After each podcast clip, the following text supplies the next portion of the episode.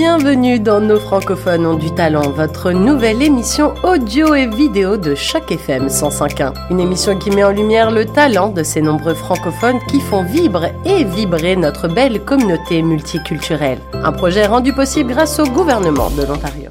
Sur les ondes de Choc FM 105.1, bonjour et bienvenue, ici Guillaume Laurin dans l'émission Nos francophones ont du talent, un projet d'émission radiophonique et audiovisuelle qui permet d'offrir aux francophones de la région et plus généralement de la province une plateforme participative pour valoriser les artistes, les programmes, les accomplissements, les organismes qui font rayonner la francophonie en milieu minoritaire. Et aujourd'hui, ça me fait un grand plaisir d'avoir pour invité dans cette émission Madame Marie-Josée Martin pour parler ensemble de littérature et de son parcours littéraire, également de ses accomplissements, revenir euh, sur son amour des langues et euh, de la langue française en particulier et parler également de son travail au sein de l'Association des auteurs et auteurs de l'Ontario français. Marie-Josée, bonjour.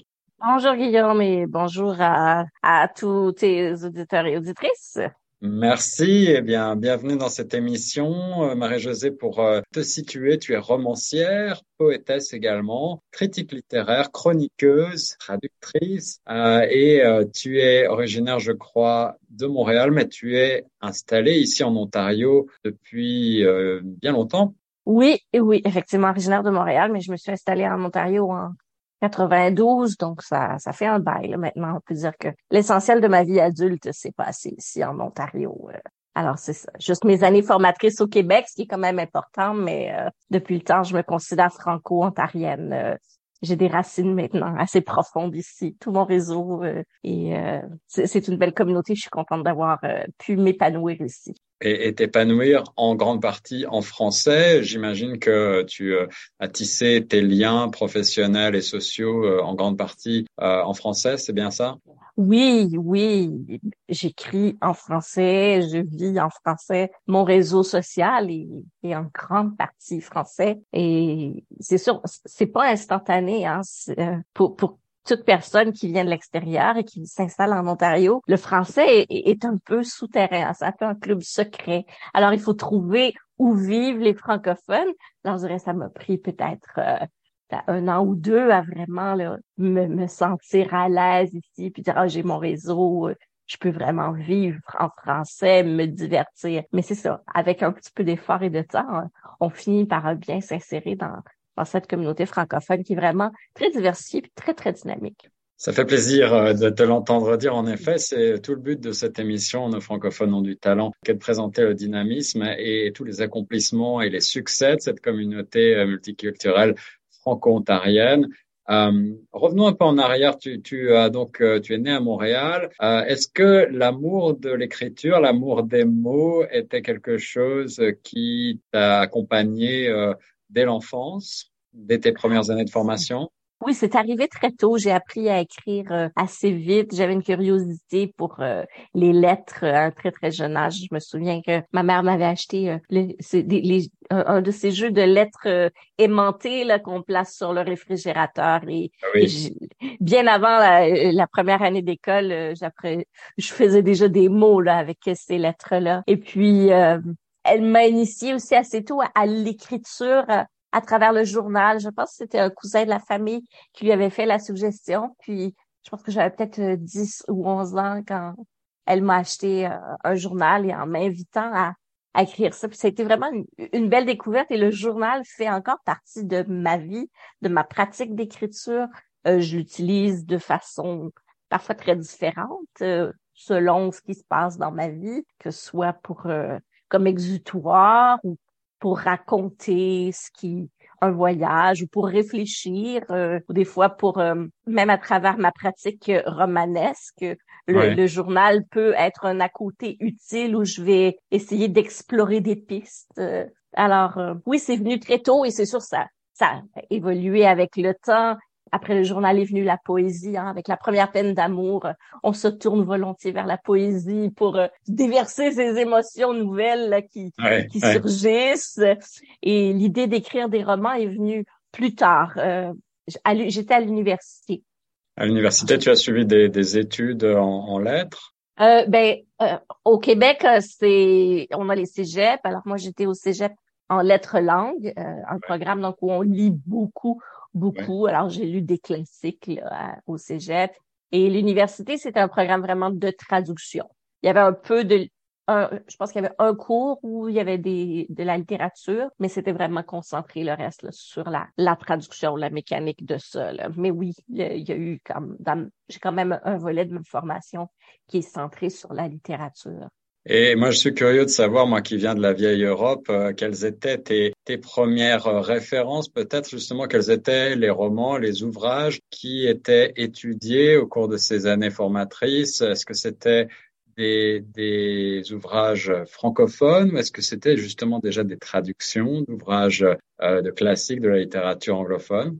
Non, c'était francophone. Un de mes premiers, comme au secondaire, un livre qui m'a un peu traumatisé, mais qui, qui est un classique, je pense qu'il est encore étudié, c'est Agagu euh, d'Yves Se passe je pense que peut-être maintenant on a changé ça fait que pour avoir la perspective du Nord, maintenant, on se tournerait plus vers des auteurs autochtones, mais à l'époque, euh, ça, permettait d'avoir une fenêtre sur le Nord. Et mm. après ça, c'était euh, Anne Hébert. Anne Hébert a été un coup de foudre pour moi, mais sûrement que tu la connais, tout le moins de nom. Alors, euh, Anne Hébert est vraiment une autrice que j'ai beaucoup étudiée à l'école. Et voyons, je cherche Les Fous de Bassin. Oui, je cherchais le ah titre. Mm. Alors, les, les, Fous de Bassin est une œuvre qui a été très, très influente pour moi c'est un livre que j'ai relu plus que à plusieurs reprises que j'ai et je l'ai travaillé dans plus qu'un cours et j'ose espérer qu'il reste un petit peu de de, de l'influence d'Anébert dans dans mon style à tout le moins. Ouais. Ouais, ouais. Quelles autres œuvres étudiées à l'école? Je sais pas. Euh, au cégep, c'était plus euh, essayer de, de s'ouvrir à la littérature étrangère aussi. Traduite, je me souviens d'avoir lu d'avoir lu euh, Kawabata au cégep, ce qui était assez, euh, je peux pas dire que j'avais aimé à l'époque. Maintenant, avec mes, mes yeux d'adulte autrice, ça serait différent. Mais à cette époque-là, c'était un choc de lire Kawabata. Alors, c'était quand même assez varié, mais pas, pas, pas nécessairement beaucoup d'anglais. je pense qu'il y avait Faulkner qui était au programme. Oui, bien sûr, Faulkner. Faulkner, oui.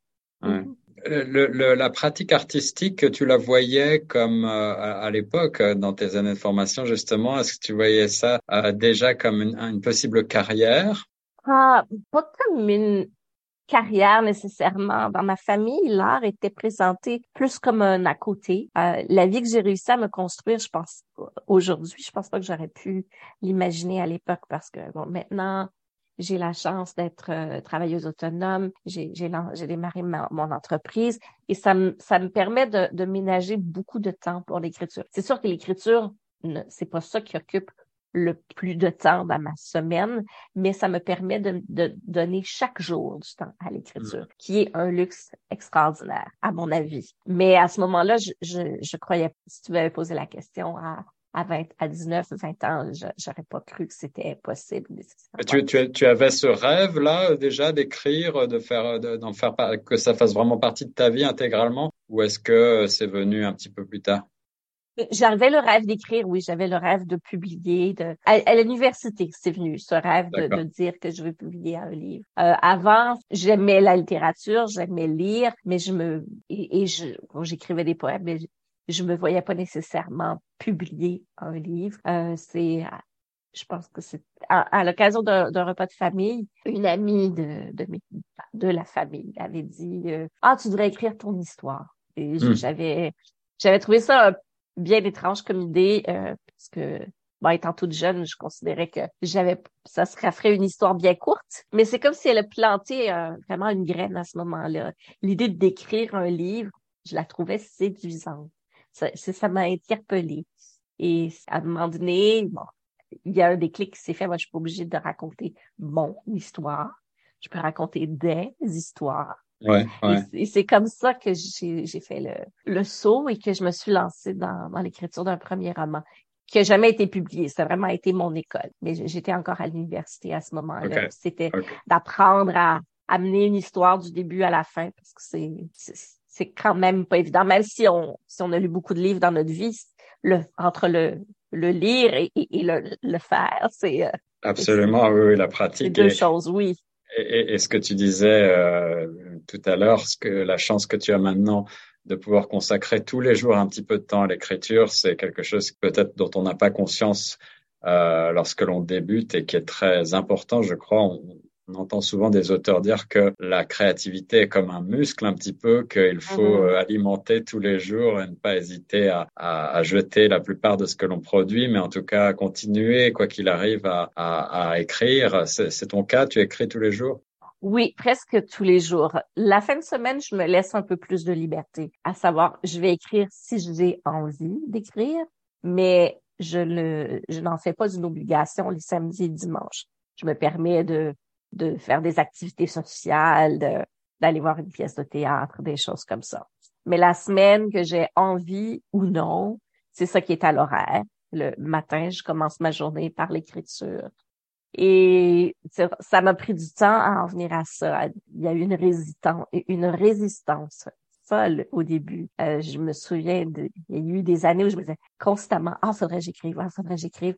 Puis j'étais juste dans ce faudrait et je le faisais pas. Puis je sais pas, à un moment donné, finalement, il y a eu un déblocage. Je pense que je me donnais pas la permission, quelque chose en moi se donnait pas la permission de le faire. Il y avait cette euh, résistance. Peut-être parce que mon père était artiste, mon père était pas, euh, lui, son média, son, son médium, c'était la peinture, mais ah. mon père avait toujours fait passer le travail avant.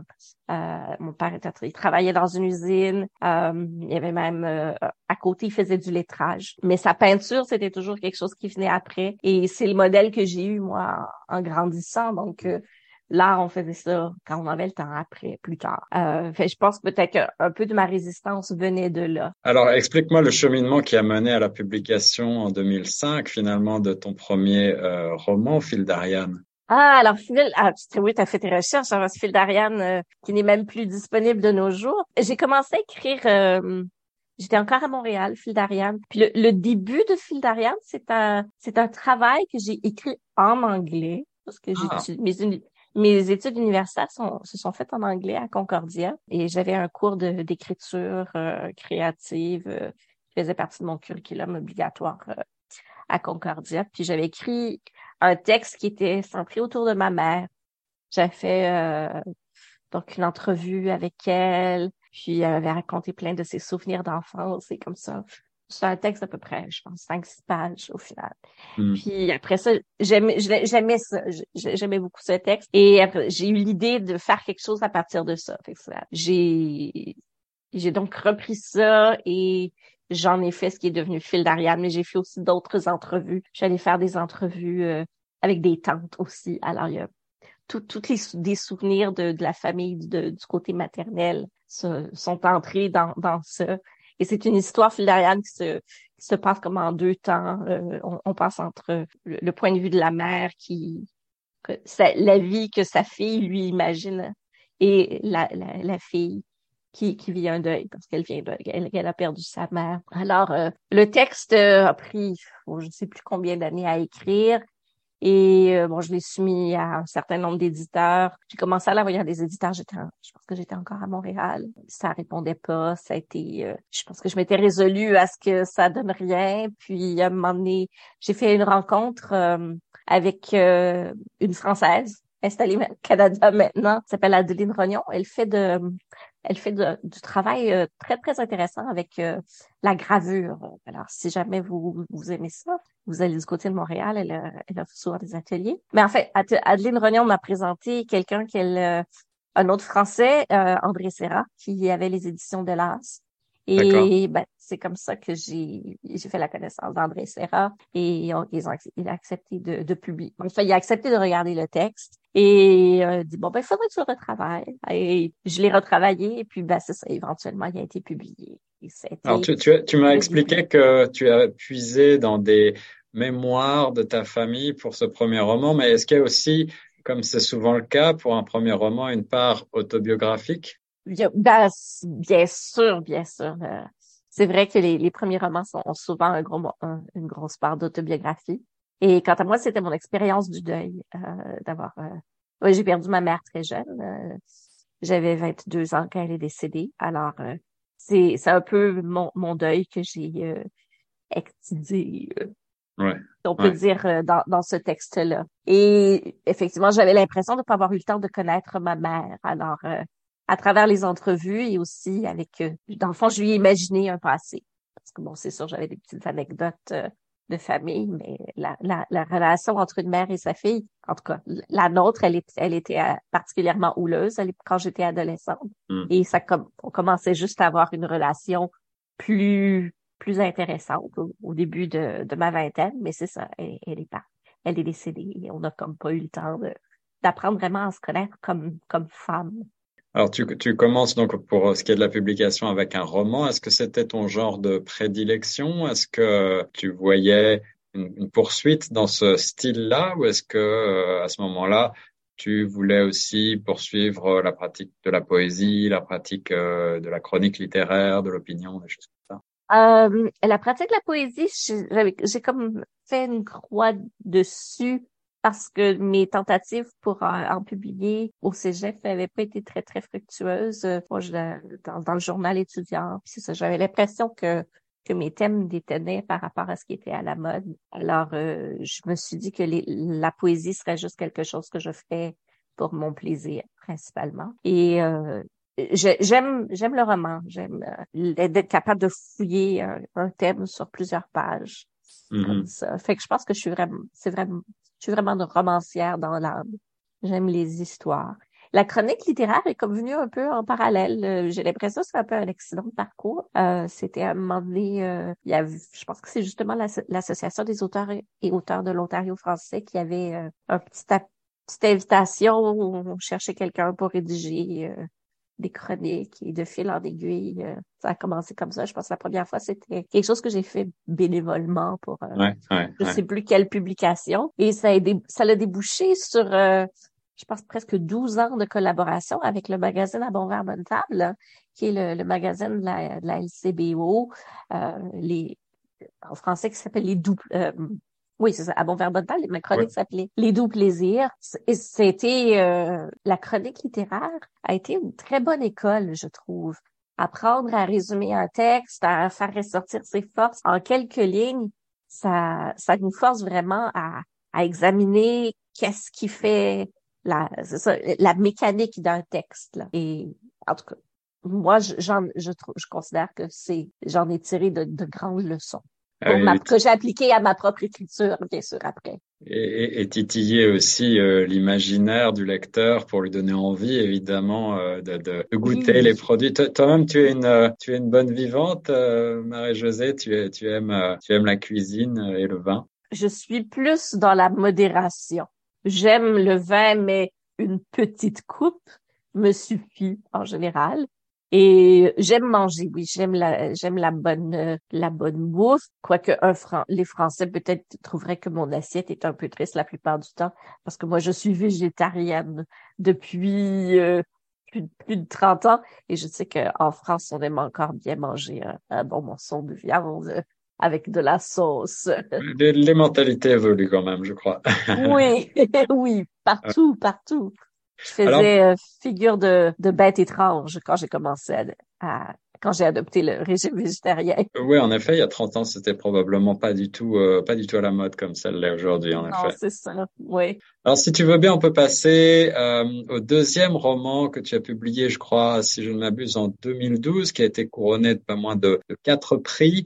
Un jour, ils entendront mes silences. Alors, entre 2005 et 2012, il y a comme un, un gap de temps? Est-ce que c'est le temps qu'il t'a fallu pour euh, travailler ce texte? Est-ce que ça a pris beaucoup de, de temps de, de, de, de constituer tout ça? Oui, j'écris lentement. Je, je m'améliore avec le temps, mais euh, il y avait encore beaucoup de résistance au travail d'écriture euh, à ce moment-là. Et un jour, ils entendront mes silences. C'est une histoire qui a été euh, difficile à écrire. C'était difficile au début de trouver la voix. C'est euh, c'est un livre qui est raconté à travers la voix d'une enfant. Ouais. Alors, trouver le, le ton juste m'a pris beaucoup, beaucoup de temps. Et juste le processus d'écriture lui-même, encore une fois, c'est un ouvrage qui, c'est pas une biogra- c'est pas autobiographique, c'est pas de l'autofiction, mais j'ai quand même puisé dans, dans mon propre vécu, comme personne en situation de handicap, euh, toute mon expérience hospitalière a beaucoup servi à, à bâtir ce récit-là, puisqu'il y, a des volets importants qui se passent à l'hôpital, toute la, la relation avec l'establishment médical et tout. Alors, je suis allée puiser vraiment dans mes propres souvenirs pour avoir le, la bonne texture, l'émotion, tout ça. Et des fois, je, assez souvent même, je pleurais en écrivant. Alors, c'est, on n'avance pas à la même vitesse quand, quand, on, quand on travaille un sujet aussi émotionnel. Alors, ça explique en bonne partie le temps qu'il qui a, fallu pour l'écrire. Mais c'est ça, quand on travaille, quand on a aussi un métier alimentaire à côté, on peut pas avancer à la même vitesse non plus. Et j'avais encore un emploi à temps plein à ce moment-là me donnait pas autant de souplesse que j'ai aujourd'hui. Euh. Tes, tes intentions, tes intentions quand, quand tu as entrepris l'écriture de Un jour ils entendront mes silences, c'était euh, c'était justement d'aider euh, la société à, à, changer un petit peu son regard sur les personnes en matière en, en, en situation de handicap. C'était euh, cette volonté entre guillemets de, de nous de nous secouer un petit peu? Oui, oui, secouer est un très, très bon terme après la publication de mon premier roman, je m'étais dit bon, sur quoi je vais écrire après? Puis euh, l'idée de d'écrire un jour, ils entendront mes silences, c'est venu dans le train.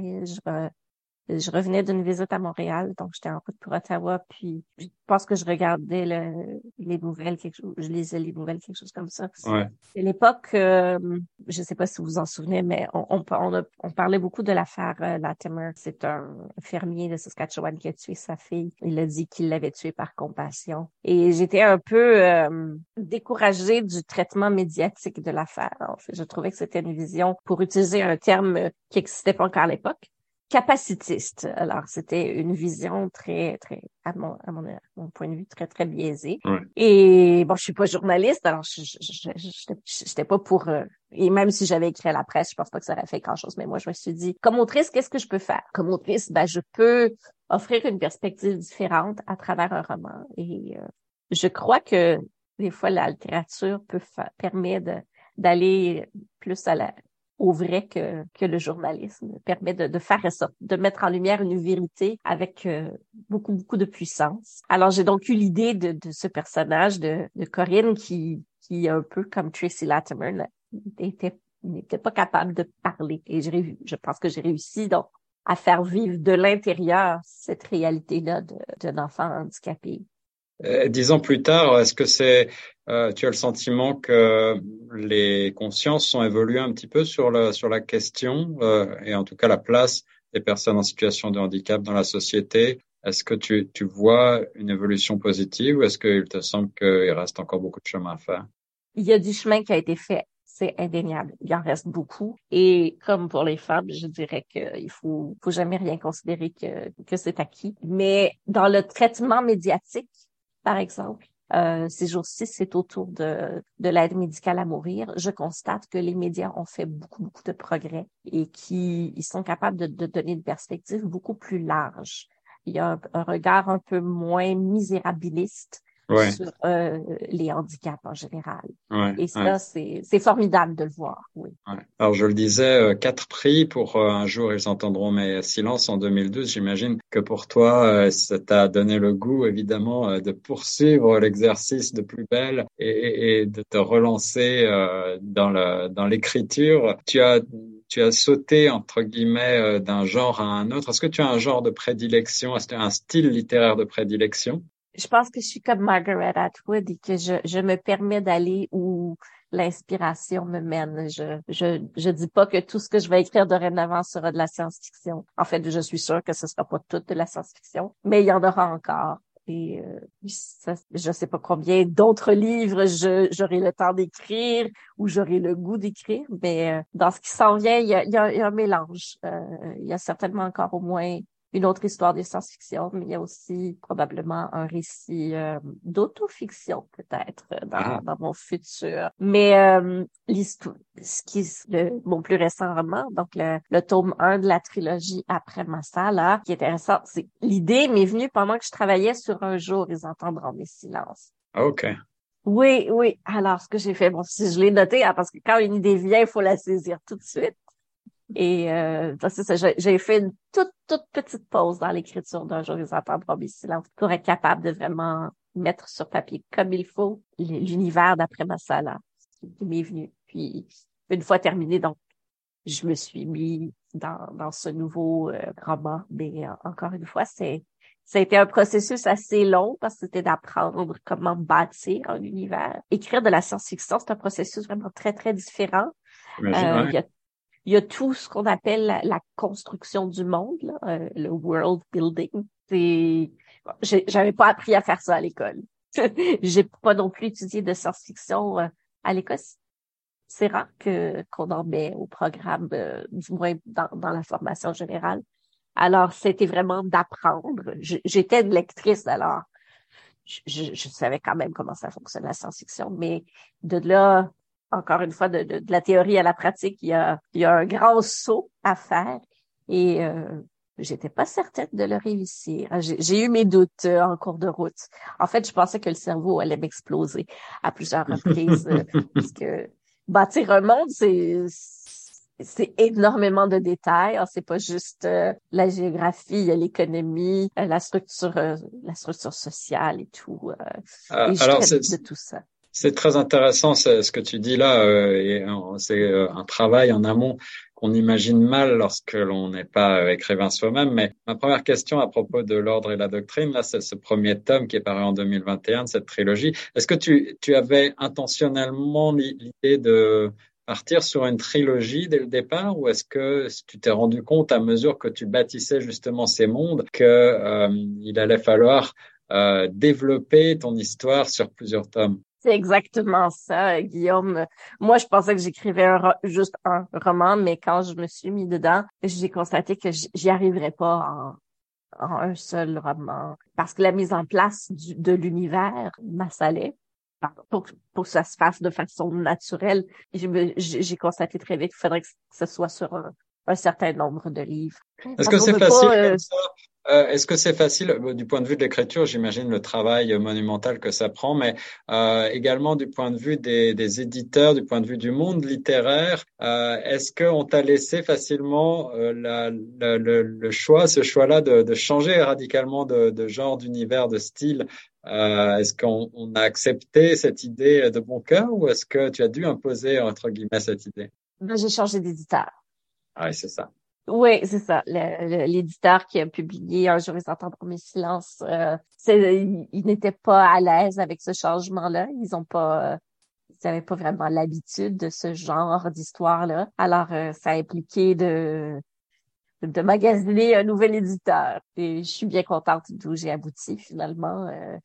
Euh, ça a été euh, une rencontre avec une très, très belle équipe. Tu as cité brièvement euh, Mark Hartwood euh, tout à l'heure. Est-ce que La Servante écarlate a été, entre guillemets, peut-être une inspiration pour l'écriture de l'ordre et la doctrine ou, ou en tout cas la création de ce, de ce monde et puis la question des, des luttes de sexe, peut-être des luttes de genre qui est au cœur de cette trilogie? C'est une des influences, oui, parmi d'autres. Euh, je dirais que l'univers de, de Dune, de, Frank Herbert, est aussi une influence pour ce texte-là. Et euh, le Gillian de Loki Bersianic, euh, dans le Loki Bersianic, dans le Gillian, fait tout un travail sur la langue aussi.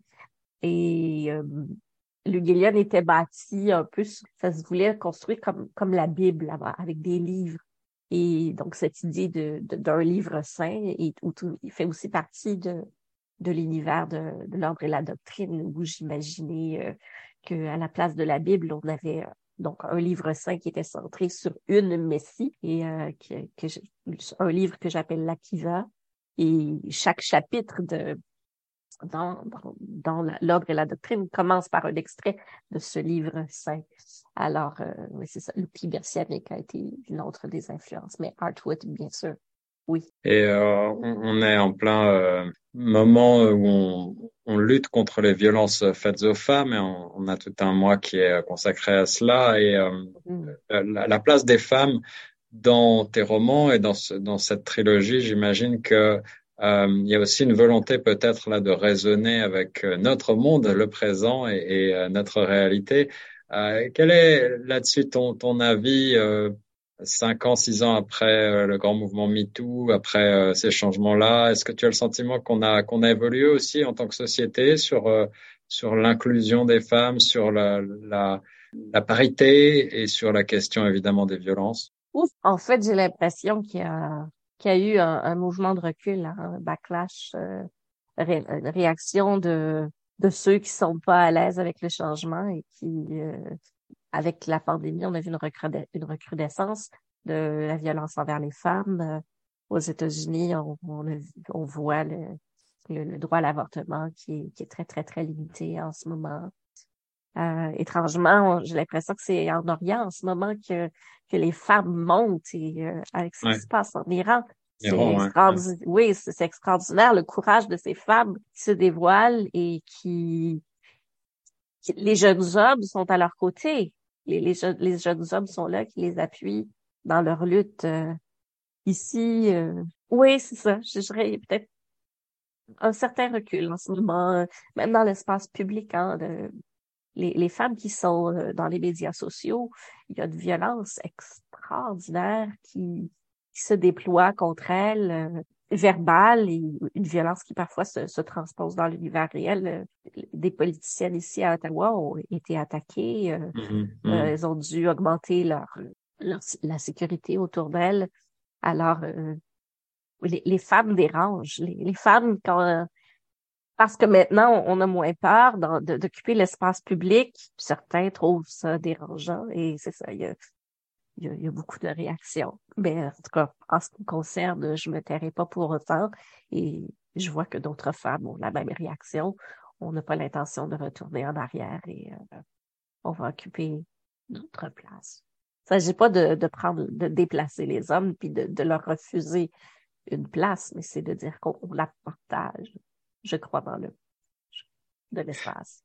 Plus généralement, Marie-Josée, est-ce que tu, tu es tu te sens directement influencé par l'actualité, euh, qu'il s'agisse de d'événements internationaux, de grands phénomènes de société comme on vient de les évoquer, ou euh, ou même peut-être de faits divers? Est-ce que ça nourrit parfois ton ton écriture? Absolument, oui. Tout, tout, tout nourrit mon écriture. Je suis toujours à l'affût de ce qui se passe. Et euh, je, je, je, je mentionnais tout à l'heure que j'ai un métier alimentaire. Euh, c'est la traduction. Et, la traduction aussi nourrit mon travail d'autrice. Les textes que je traduis ont une influence sur ce que j'écris pendant dix ans. J'ai été à ce qui s'appelait à l'époque Conditions féminines Canada. Et c'est clair que mon exposition à ces dossiers-là a influencé l'ordre et la doctrine. Ça continue de l'influencer. Je continue de traduire dans ce domaine-là. Et tout ça vient nourrir mon écriture. Euh, en fait, c'est, c'est la traduction qui a fait de moi une féministe. C'est comme ça que j'ai, euh, que j'ai été exposée à cette pensée-là. Ah, c'était là avant moi, mais j'en ai pris conscience à travers mon travail de traductrice. Alors j'imagine qu'on va bientôt avoir la chance de découvrir la suite de l'ordre et la, et la doctrine, le deuxième tome de cette euh, trilogie après Masala. Ça s'en vient très, très, très bientôt, oui. Je suis en phase de réécriture maintenant et euh, je le livre dans quelques mois à mon éditeur. Après, on va faire euh, le, dernier bout de travail ensemble, mais euh, je, je dirais, j'annoncerai pas de date de sortie tout de suite. On est beaucoup trop tôt pour ça, mais ça ne devrait pas trop tarder. Bon, alors, Marie-Josée Martin, on a beaucoup parlé de ta de ta vocation, de ton parcours et de ces de ces romans qui ont fait ta carrière. Maintenant, je voudrais en deux mots évoquer plus généralement avec toi l'écriture justement et le travail en milieu minoritaire euh, du point de vue de la langue. Est-ce que tu as le sentiment qu'on doit se battre, que les choses ne sont pas aussi euh, fluides? Peut-être que euh, qu'elles pourraient l'être si on se trouvait dans une situation un petit peu plus favorable au français. Est-ce que tu, tu, as le sentiment que le français en Ontario est suffisamment soutenu par les pouvoirs publics? Le français est toujours, en Amérique du Nord en général, est toujours menacé. C'est un acte politique de parler français. Le gouvernement ontarien pourrait absolument soutenir davantage le français et l'édition en Ontario français. Euh, le fédéral aussi a du travail encore à faire pour soutenir le français. Euh, un des problèmes dans, au Canada, c'est l'anglo-normativité. C'est tout se pense en anglais et après ça, on traduit mais euh, c'est limitant. Ça veut dire aussi qu'on on essaie de nous imposer un schéma de des, des, schémas de pensée qui ne sont pas les nôtres. On est toujours un peu coincé dans cette pensée, dans, dans quelque chose qui vient, qui ne nous, ressemble pas. C'est deux conceptions du monde qui sont très, très différentes. Nous, euh, c'est ça. Ce qui, explique aussi peut-être un peu un peu beaucoup l'identité des, des Québécois et des Franco-Ontariens. On est vraiment entre la culture française, européenne et l'anglais nord-américain. Mais euh, il faut toujours être vigilant. Euh, on l'a vu avec le, le combat pour nos universités francophones en Ontario, euh, toute, l'histoire de la Laurentienne. Euh, dans l'Ouest aussi, euh, on, l'a vécu avec l'université, le campus Saint-Jean, tout ça. Ce qui se passe au Nouveau-Brunswick, j'aurais jamais cru voir ça. Mais en ce moment, le Nouveau-Brunswick, le français est attaqué. Est-ce que comment ça se fait que les gouvernements ne voient pas la, richesse et l'enrichissement, même du point de vue euh, purement matériel, économique, euh, que, peut constituer le fait de maîtriser le français, de maîtriser deux langues, qui permet des échanges avec une grande partie du monde, qui permet euh, aussi à la, création, à la créativité, justement, de faire rayonner le Canada sur d'autres continents et dans d'autres cultures? C'est une très bonne question et je sais pas, je, je crois pas que j'ai une, une, bonne réponse. J'aurais poser la question à, à ceux qui nous dirigent, à, Doug Ford, entre autres, euh, parce que oui, le, le, avoir plus que de langue, c'est c'est une richesse formidable. Puis je pense que nos, nos, dirigeants sont motivés par des décisions économiques. Euh, la construction de routes, hein, c'est très, très important pour, pour, le gouvernement actuel. Mais ce qui reste euh, d'une société, d'une culture, c'est quoi? C'est la culture. Quand on pense à la Grèce antique, à l'ancienne Égypte, qu'est-ce qu'il nous reste d'eux? Ces, ces, cultures formidables. On, lit encore les, textes de la Grèce, on lit encore euh, Sappho euh, aujourd'hui. Euh, ouais, ouais, J'ose croire qu'il y aura dans, dans deux, trois siècles, on lira encore euh, quelques-uns des textes que l'Ontario français aura contribué à, au patrimoine humain. Alors justement, euh, si on parle d'engagement communautaire et dans la francophonie, tu es euh, depuis euh, quelque temps la présidente de l'AOF, l'Association des auteurs, auteurs de l'Ontario français. Comment est-ce que s'est passée cette nomination? Parle-moi un peu de cette volonté peut-être de, t'engager un petit peu plus justement pour, pour les auteurs et pour faire rayonner davantage la francophonie encore. Mais il y a quelques années, j'ai servi sur le CA d'abord euh, comme simple administratrice, puis vice-présidente. Alors, j'ai servi deux mandats. Et après, pendant que j'étais là, je me, j'avais, j'ai essayé de semer l'idée que ce serait bien qu'une femme euh, prenne la présidence parce que ça faisait longtemps qu'elle n'avait pas eu à la tête de l'association. Et ben, enfin, je me suis fait, je me suis, je, me suis fait jouer un tour parce que après, bon, quand il a fallu préparer le départ de Gabriel Osson, l'ancien président, bon, on a dit, ben, Marie-Josée, est-ce que tu te présenterais à la présidence? euh, je dis, ben, OK, laissez-moi y passer deux minutes, là. Puis, euh, j'ai accepté. C'est une très belle association. Elle fait un travail formidable pour euh, soutenir les, créatrices et les créateurs en Ontario, pour euh, le commun des mortels. Les lectrices et les lecteurs n'en sont pas nécessairement conscients, mais l'association fait vraiment un, travail à l'arrière-plan pour euh, soutenir les auteurs, aussi au niveau politique. Pour les auteurs eux-mêmes, il y a toutes sortes de programmes, le compagnonnage littéraire, entre autres, qui, qui à préparer une relève. C'est ça. C'est important. Puis juste le réseautage. Hein, moi, je sais que comme autrice, ça a été important, le réseautage que j'ai fait, être capable de rencontrer d'autres personnes qui écrivent. Faut pas négliger ça, c'est très, très précieux, ces liens-là. Alors, c'est pour ça que j'ai accepté de, le poste de, présidente et euh, on, a, on est extrêmement chanceux. C'est une association qui est solide, y a une bonne direction générale. Les futurs fait un excellent travail. Euh, il y a des projets formidables. Alors, euh, c'est un plaisir d'être là. On a un CA de... Le, conseil d'administration sont des, des, des, personnes brillantes qui, sont... Les, les gens sont en réunion, ça participe c'est un plaisir de diriger un CA comme ça.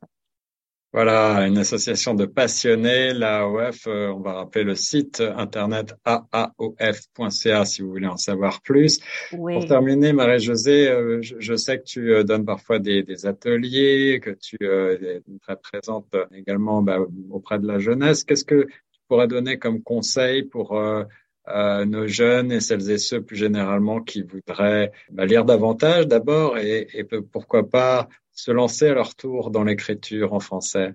Ah, ben, lire davantage est toujours une bonne idée. Puis je dirais lire diversifié. Des fois, peut-être se donner un petit défi d'essayer quelque chose de différent. C'est important. Euh, même si on n'aime pas ça du premier coup, c'est correct de temps en temps de lire un livre qu'on n'aime pas. Puis c'est comme ça qu'on finit par se développer une culture euh, comme lectrice ou lecteur. Puis pour se lancer dans l'écriture, ben, c'est de, oui, il faut pas avoir peur de, faut pas, faut pas avoir peur de faire des erreurs au début.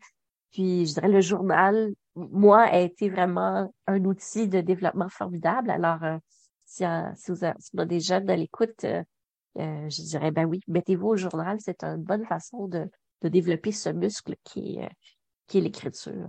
Marie-Josée Martin dans l'émission Nos francophones ont du talent. Un grand merci d'avoir été mon invité aujourd'hui. Est-ce que tu as un mot de la fin pour les auditrices et les auditeurs? Ah ben, euh, c'est les fêtes qui s'en viennent. Alors, euh, pensez à offrir un cadeau local. Hein? Puis un cadeau de, local, ça peut être un livre franco-ontarien. Ça se glisse très, très bien dans le bas de Noël, ça. Absolument, absolument. Marie-Josée Martin sur les ondes de Choc FM. Merci beaucoup. Merci Guillaume. Merci à tous et toutes.